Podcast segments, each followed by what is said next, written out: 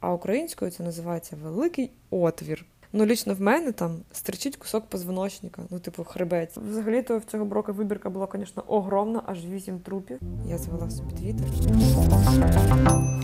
Всім здрасте! З вами Настя, і це третій випуск поганого подкасту, в якому ми поговоримо про структуру мозку.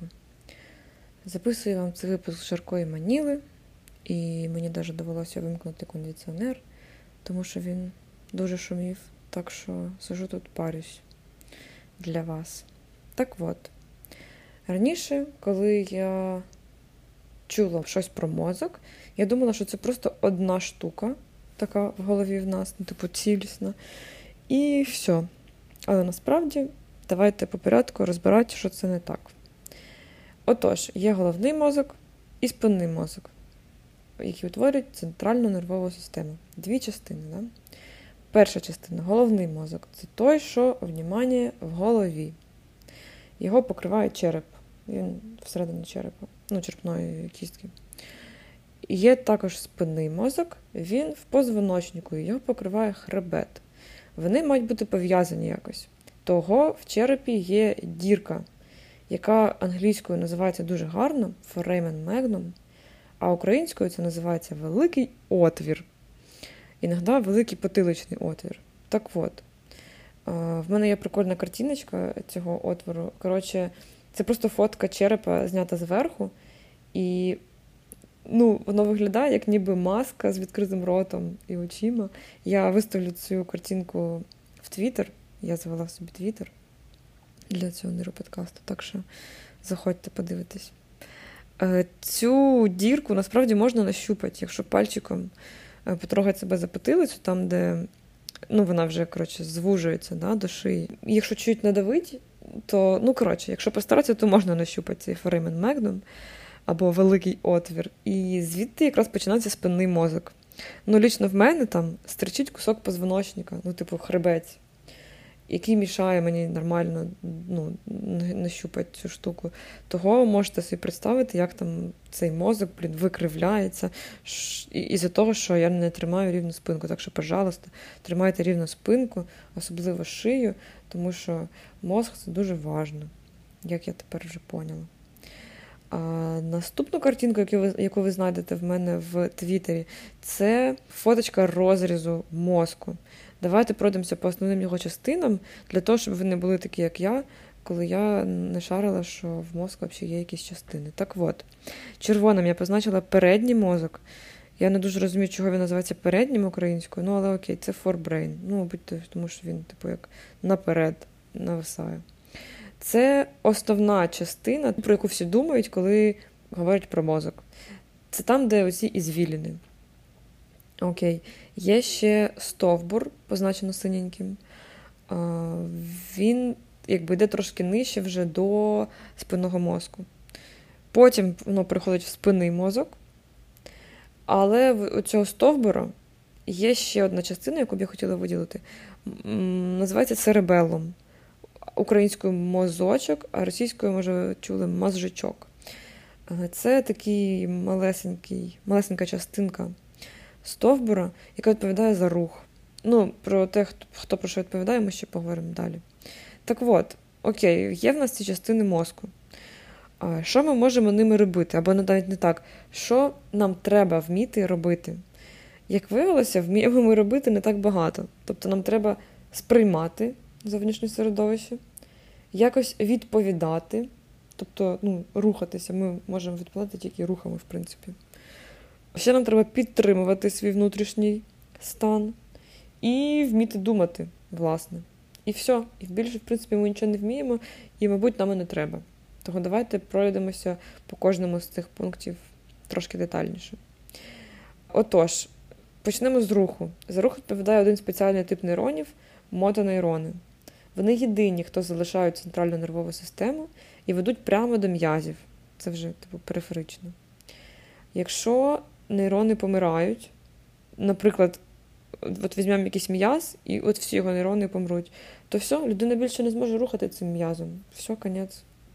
Ці нейрони, мотонейрони, знаходяться або в стовбурі, або в спинному мозку. Якщо вони в стовбурі, то вони відповідають, ну, стовбур же в головному мозку, да, ми пам'ятаємо, ще в черепі. Того вони відповідають за обличчя, за рот, за те, щоб ми могли говорити, ковтати, тобто ну, все зверху. За це відповідають е, мотонейрони в стовбурі. Мотонейрони в спинному мозку відповідають за рух руками, ногами і таким іншим. В принципі, це можна уявити геометрично, воно буде правильно працювати.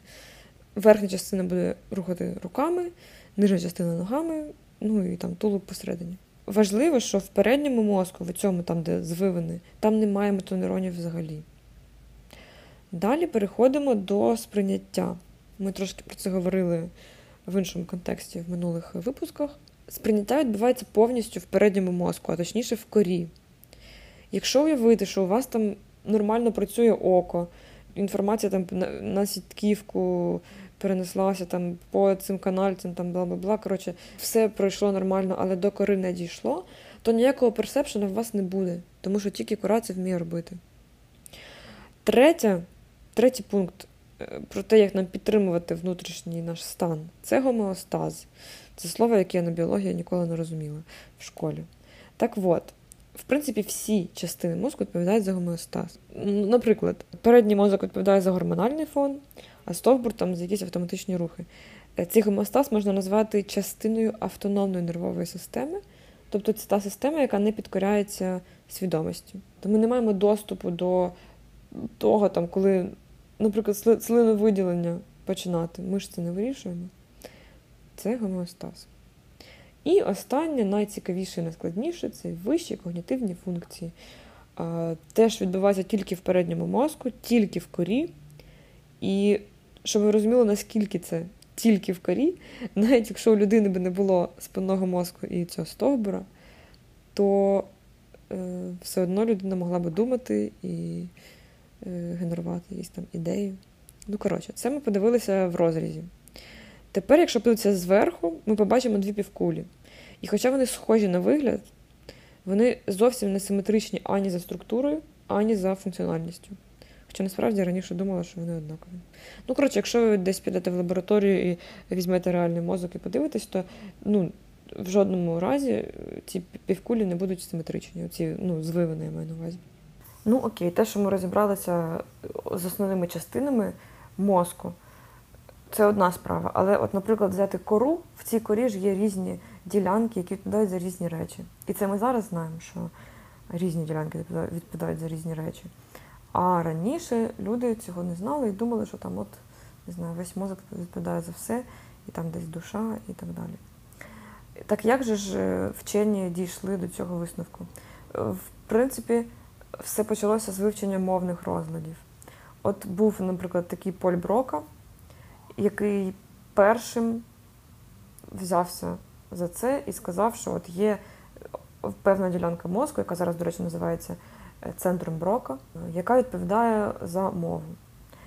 Перший інсайт, який він видав, був такий. Якби фронологія, кстати, фронологія це така наука, псевдонаука, про зв'язок психіки людини і будови її черепа. Тобто, ну, пам'ятаєте, та ці історії, коли люди там вимірювали обхват черепа і визначали рівень інтелекту на основі цього. Так от, якби френологія реально існувала, то це була б френологія звивин мозку, а не бугрів в голові.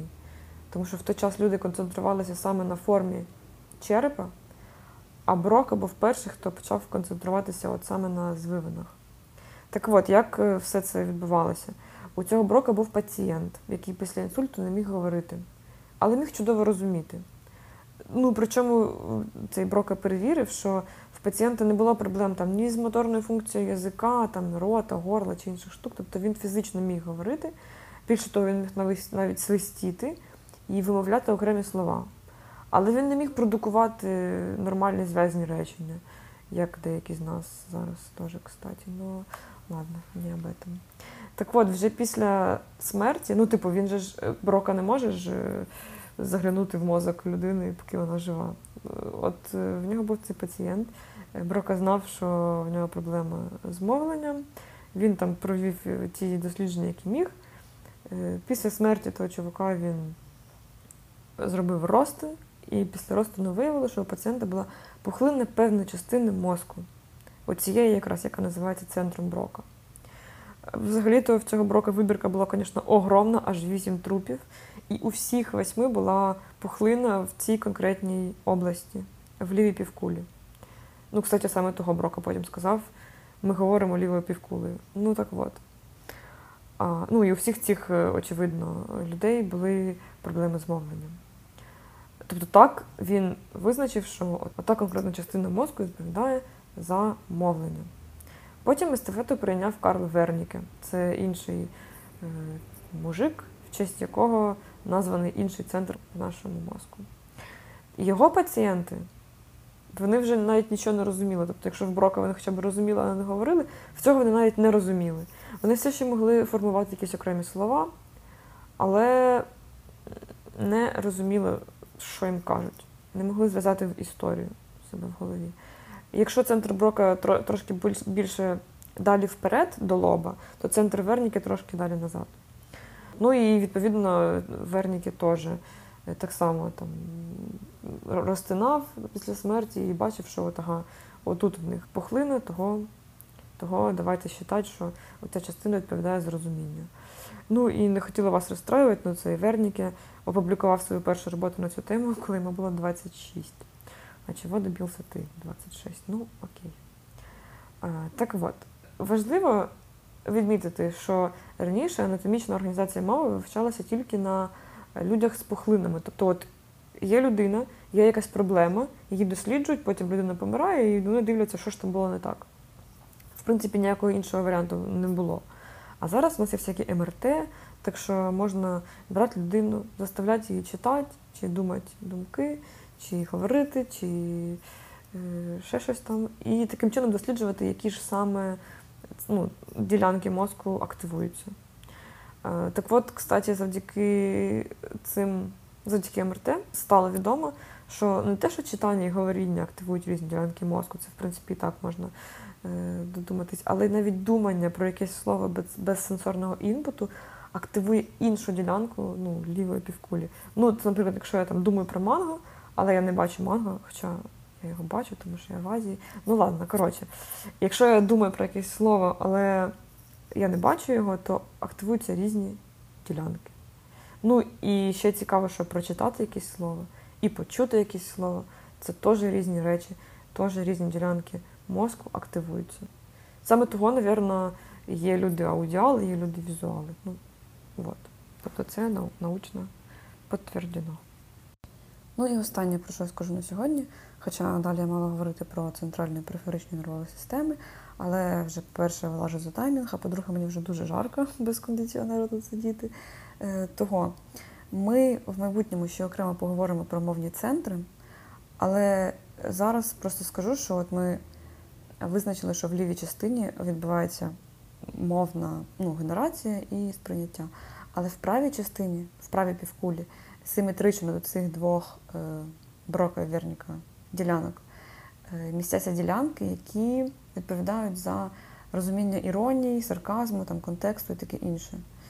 Е, того воно, в принципі, симетрично. Тобто, ну, процесами ми мовою двома півкулями, просто трошки різними вони займаються. Так от, наостанок, пожалуйста, тримайте спинку рівно, тому що це не стільки для того, щоб у вас була красива походка і красива статура, а для того, щоб мозг не розчавився і все у вас хорошо працювало. І не боліла голова, так як іноді в мене. От. Так що всім спасибо, всім пока, дякую за прослуховування. Будьте здорові!